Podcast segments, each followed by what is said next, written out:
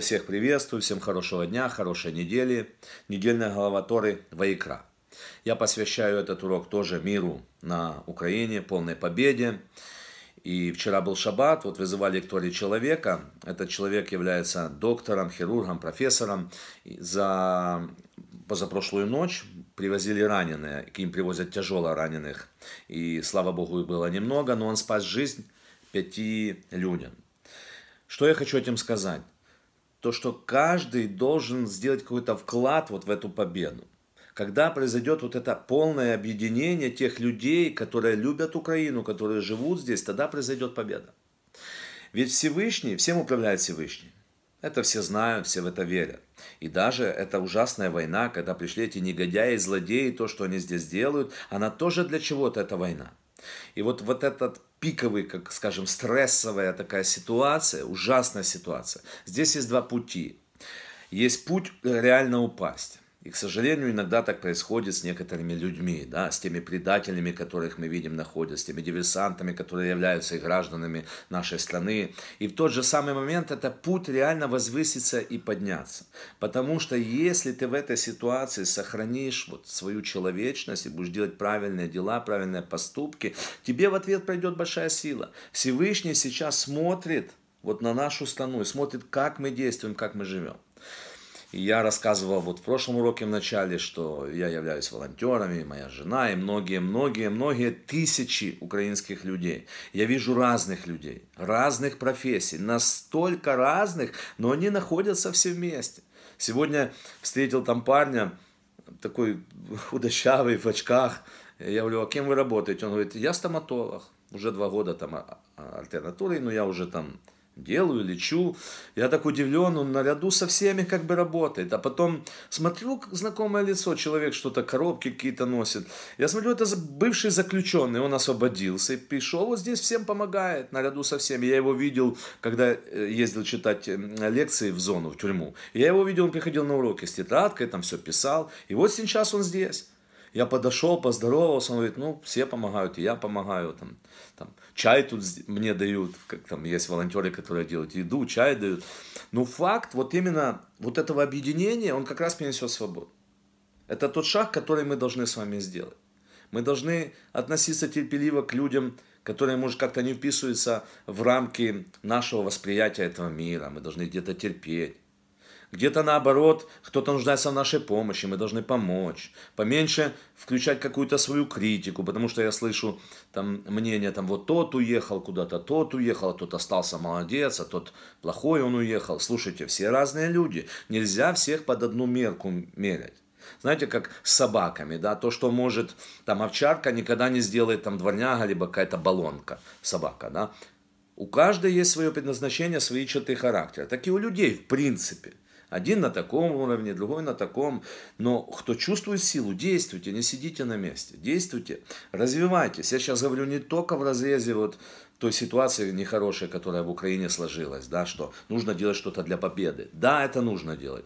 Но развиваться нужно и духовно, не стоять на месте, пытаться читать, познавать, слушать, понимать, размышлять, а не просто идти на поводу. И как раз изучение Торы – это тот механизм, который нам в этом помогает, и помогает очень сильно подняться, раскрыть вот тот свой весь потенциал. Раскрыть так, чтобы изменить как раз физический мир. Потому что Тора – это уникальная книга. Это мудрость Всевышнего, сжатая в одну вот эту книгу, которую мы знаем под названием Тора. Указание, свет, да? И ее уникальность как раз в том, что она соединяет все те внутренние духовные процессы, которые происходят в человеке, с какими-то физическими действиями. Вот в этом уникальность. Очень часто многие как бы духовные направления, они занимаются как раз размышлениями, раскрытием там, сущности Творца, да, но не переходят на материальный мир. А Тора тотально связана. Это является желанием Всевышнего здесь обрести квартиру в нижних мирах среди нас. И вот глава Ваикра, одноименная книга Ваикра, она как раз об этом рассказывает. Еще называют эту книгу книга Каганим. Да? Почему? Потому что она рассказывает о служении в храме, о всех этих деталях, жертвоприношениях и так далее, и так далее, и так далее. Такая кто первый с ней сталкивается с этой книгой, ну, даже для таких людей это как бы чуть-чуть скучновато, да. Только потом, продолжая изучать, человек раскрывает глубокий смысл, который здесь есть. Я попытаюсь вот эту главу сейчас немножко раскрыть, таких общих э, рамках, для того, чтобы заинтересовать, для того, чтобы тот, кто что-то не знал, нашел что-то новое. Кто знает, может быть, я его дам ему воодушевление более, более глубоко копнуть как бы в эту информацию. Глава начинается словами «И возвал Господь к Маше». И далее по тексту идут слова, что когда кто-нибудь из вас захочет принести жертву Всевышнему. Ну, слово «жертва» не совсем правильный перевод.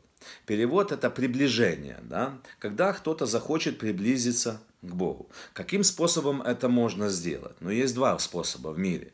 Это наш внутренний способ, когда мы включаем наши размышления, наши эмоции. Это то, что не видит другой человек, либо это то, что каким-то образом еще не связано с материальным миром.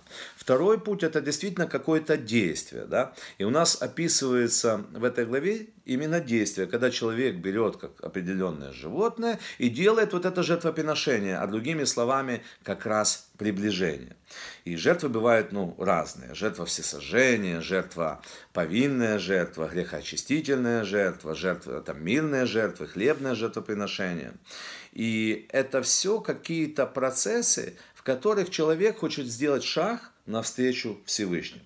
Человек сталкивается в этом мире с разными проблемами. Да? И он сталкивается с ситуациями, в которых, о, которые он, к примеру, не понимает. Да? В какой-то ситуации он поступает правильно, и результат ее действительно это добро, а в какой-то ситуации человек поступает неправильно, забывает Всевышним, и в этой ситуации это зло. Да? В этом, этот мир наполнен добром и злом.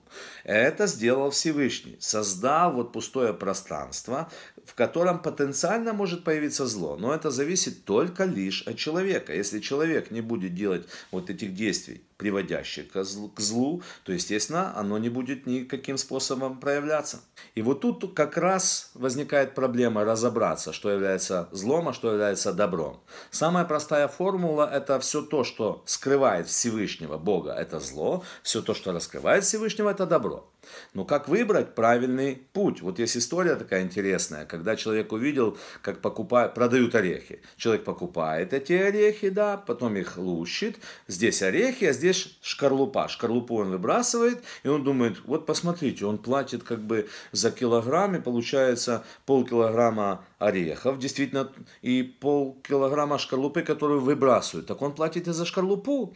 Тогда человек думает, я буду продавать одну шкарлупу. Собрал по килограмму по килограммам эту шкарлупу, дал там чуть лучше цену и пытается ее продать. Но никто у него не покупает. И смеются с него, говорят, что ты делаешь, что ты продаешь, она никому не нужна. Да? И в этом мире, как я уже сказал, зло – это возможность его существования, это потенциал. А вот возникает оно на самом деле или нет, это зависит от человека. Это как будто это шкарлупа, которая есть с тем, что действительно необходимо, с чем-то ценным. Вот этот потенциал зла – это то необходимое состояние в этом мире. Но от нас зависит, что мы выберем. И Всевышний хочет, чтобы мы выбрали как раз добро. Он так и говорит, будь праведником, стремись быть праведником, не стремись быть злодеем. Уйди от зла и делай добро. И от нас зависит, как мы справимся с этим процессом. Но для этого необходимы, естественно, знания. И для этого Всевышний говорит, что когда вы захотите из вас принести жертвоприношение, из вас сделать приближение к Богу. Слово из вас это как? Вот в себя, что ли? Ну да, ну как это должно произойти? Что есть во мне такое, что я могу принести в жертву Всевышнему? Да? У человека есть две части. Это его духовная часть и физическая часть. Да? И духовная часть, она разделена божественной душой и животной душой. Животная душа, в свою очередь, делится еще на две части. На разумную животную душу и животную животную душу. И божественная душа, это, это уже часть Всевышнего, это кусочек Бога. Мы не можем ничего не добавить, не убавить от нее. Это частичка бесконечности, которая является сама бесконечностью. Да? Как мы можем взять и как-то приблизить божественную душу ко Всевышнему? Ну, честно говоря, никак не можем. А вот как раз нашу животную душу, конечно, мы можем приблизить ко Всевышнему. Но что для этого надо сделать? Надо открыть доступ божественной душе, чтобы божественная душа управляла этой животной душой. И вот здесь как раз смысл того, что человек берет животное и приходит с ним в храм. Приходит с ним в храм и приносит его в жертву. Как будто он берет часть как сказано, из себя эту жертву. Что-то есть в нас, то, в чем нуждается Всевышний. А животная душа – это тот механизм, который позволяет нам действовать здесь, в этом физическом мире. Мы бы не смогли без нее здесь выжить, без этой души. Сама она по себе неплохая, не хорошая, у нее просто такие как бы повадки. Вот мы должны взять ее, Смотрите, опять же, когда человек ведет действительно животное, прям ну, в физическом смысле, есть человек и есть какая-то скотина, да, которую он взял и тащит в храм для того, чтобы приблизить к Богу. Либо он осознал какую-то свою ошибку, либо он хочет поблагодарить Всевышнего. И это как раз две составляющие, божественная душа и животная душа. Получается здесь такое двоякое состояние. Сам человек ведет эту скотину, но с другой стороны, и эта скотина ведет человека к правильной цели. Есть один инструмент реализации того, что хочет Бог. Это жилище в нижних мирах. Это животная душа которая должна управляться божественной душой. Вот только так. Человек должен видеть эту животную душу, он должен осознать, что она есть, что она вот такая, что это ее такие повадки, и пытаться взять над ней верх, следовать заповедям Всевышнего. Он должен эту жертву взять, свою животную душу, привести в храм. Храм это правильное, исправленное место. Храмом является и сам человек. Он должен увидеть, что происходит именно с этой жертвой, как происходит шхита, как эта жертва приготавливается для того, чтобы подняться ко Всевышнему. Человек должен взять свою животную душу и ту неправильную животную душу, сделать ей шхиту, приготовить ее, сделать доступной для того, чтобы он мог ее использовать для приближения к Богу. Точнее, все наши инстинкты, все наши обычные действия, которые мы делаем в нашем мире, наши физические, даже когда мы кушаем, когда мы просто там гуляем, ходим, желаем что-то новое купить, и весь спектр наших физических действий можно привести к Богу. Рэба говорит, что вот этапы, как, как, как это человек делает. Первое, он должен осознать, что есть все-таки божественная душа, что есть частичка Бога в человеке, да, и есть то, что Бог хочет от человека. Это первый этап. Второй этап, человек как будто он нашел свою животную душу. Потому что многие люди не разделяют, они этого не знают, живут как, как живет, как живется. Да?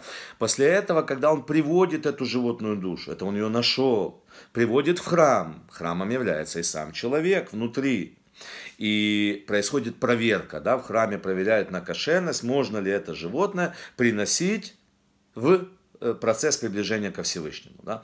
Проверяется правильное, но нет ли каких-то изъянов и так далее, и так далее. Своеобразная такая интроспекция, да, как будто человек занимается самоисследованием, самоанализом.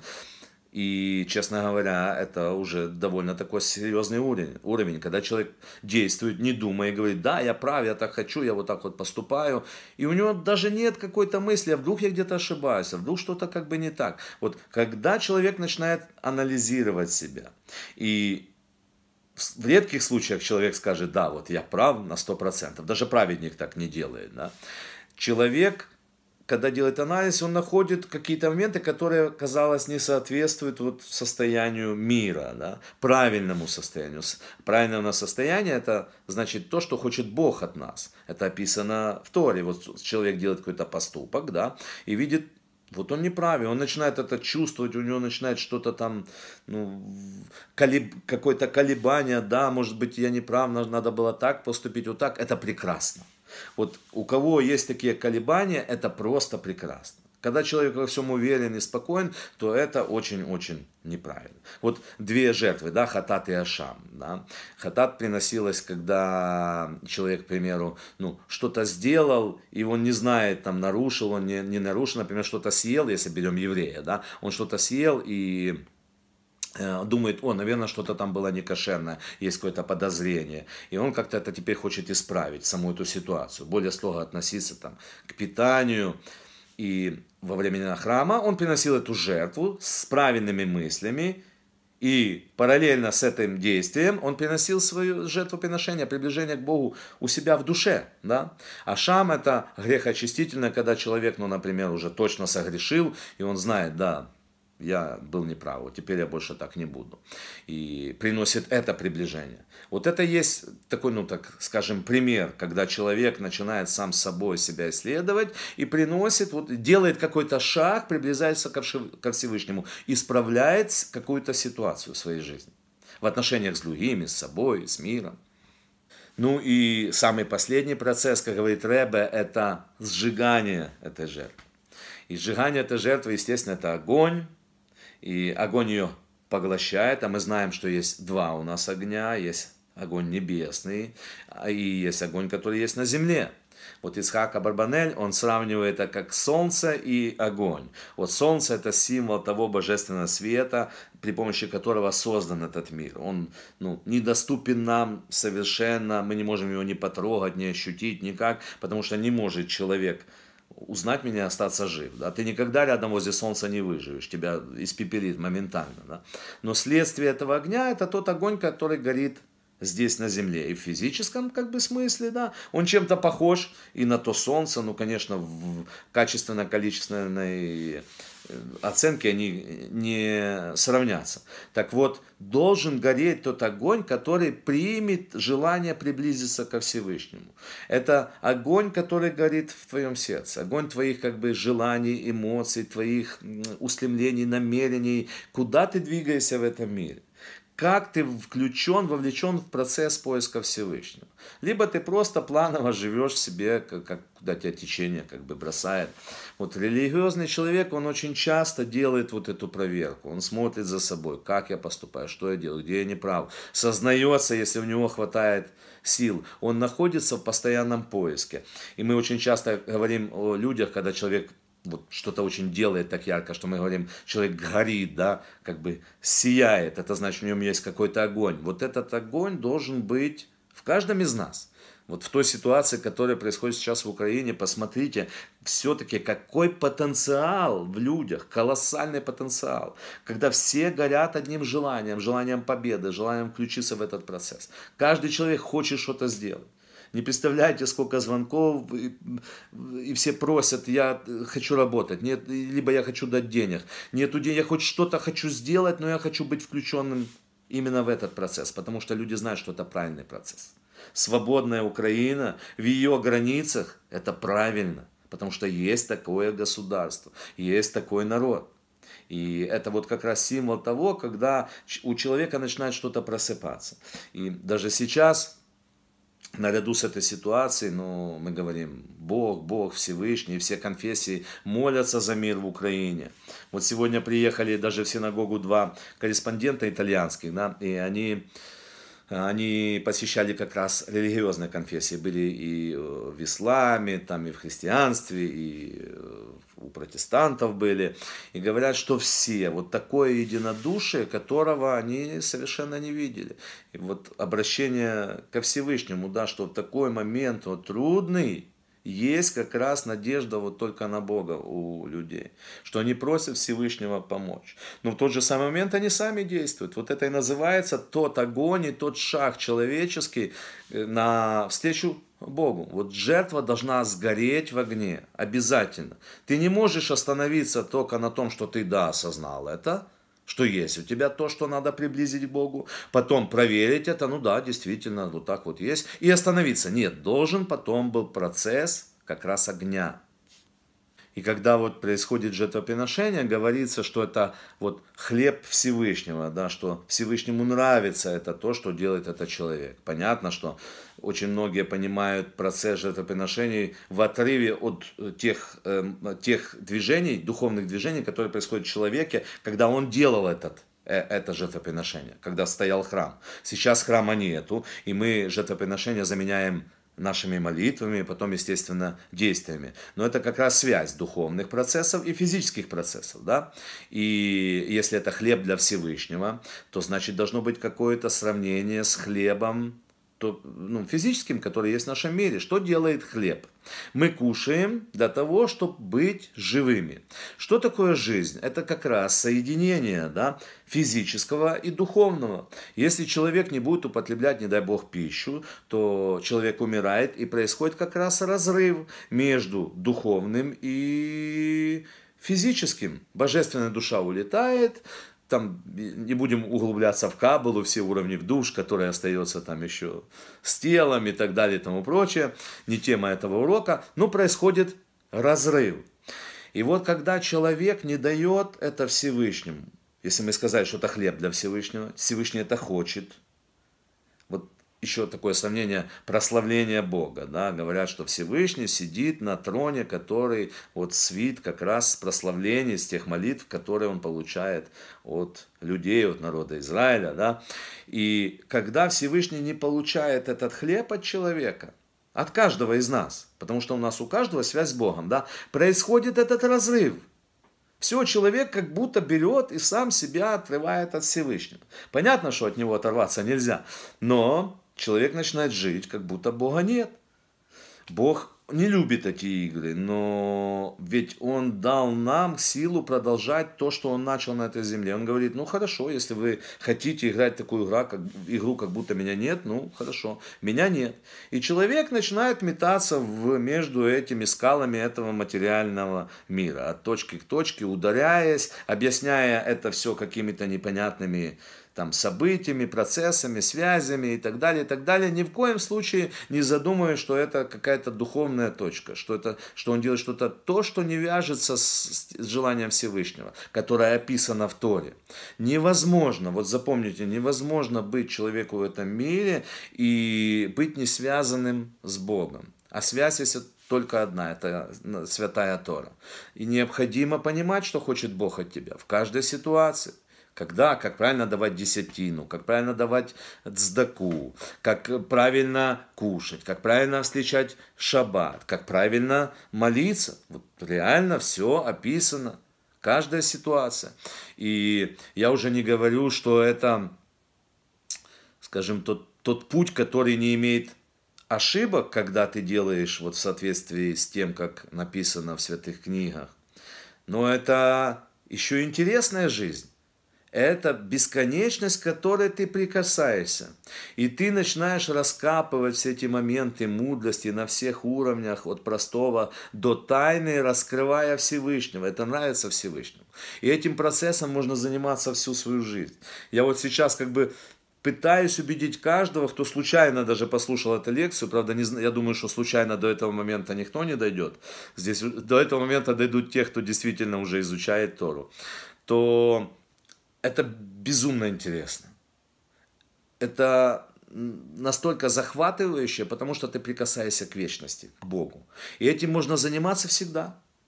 В 50 лет, в 60, в 70, 80. Дай Бог до 120. В мирное время. Не дай Бог, как сейчас, в военное время. И это как раз поможет для, поможет как раз победе. Я как начинал урок, я говорил о том, что у каждого есть какой-то вклад. Да? Вот вклад молитвы, изучение Торы, это тоже шаг как раз к этому освобождению, если человек эти мысли включает сюда. Я никогда еще не видел, чтобы в синагоге молились за мир в Украине. За Израиль видел, за армию Израиля, а сейчас каждый шаббат говорится молитва за мир в Украине. Я такого объединения, как сейчас, еще не видел. Это шанс реально исправить мир. И исправление вот начнется отсюда, с Украины тоже. Украина то место, в котором ну, одна из самых огромных еврейских общин. Это колыбель, которая при, при, приютила еврейский народ. Поэтому очень важно, чтобы в этой стране был мир. Никогда поэтому нельзя останавливаться в духовном развитии, чтобы, не дай Бог, не произошел этот разрыв между Всевышним и человеком, между божественным и духовным. Весь ведь весь мир – это реально ну, единство, это то, что хочет Всевышний. Он создал прекрасный мир. Не прекрасным его может сделать только человек. И, к сожалению, человек преуспевает на этом пути. Вот Первая ошибка, когда человек разрывает связь с Богом. Когда эта связь разорвана, тогда он обязательно придет к тому, что он начнет разрывать связь в законах между человеком и человеком. И не дай Бог придет даже к самому тяжкому греху, это убийство. То, что мы видим сейчас. Приходят враги в чужую землю и убивают мирных людей. Почему? Потому что нет связи с Богом, нет связи со Всевышним. Но это, конечно, сулит очень огромными проблемами тем, кто так поступает, и этому обществу, которое так поступает. Я желаю всем победы, желаю мирной земли, мирного неба. Я верю, что все будет хорошо. Я молюсь об этом, я пытаюсь делать какой-то посильный вклад. Прошу вас тоже включаться в эту работу, как только можно, своими силами, своими деньгами. И дай Бог, чтобы те воины, бойцы, которые находятся именно на передовой, были защищены именно Всевышним, потому что они сражаются за свободу своей земли. Всем мира, всем пока, всем всего хорошего. Если есть возможность, делитесь этим уроком.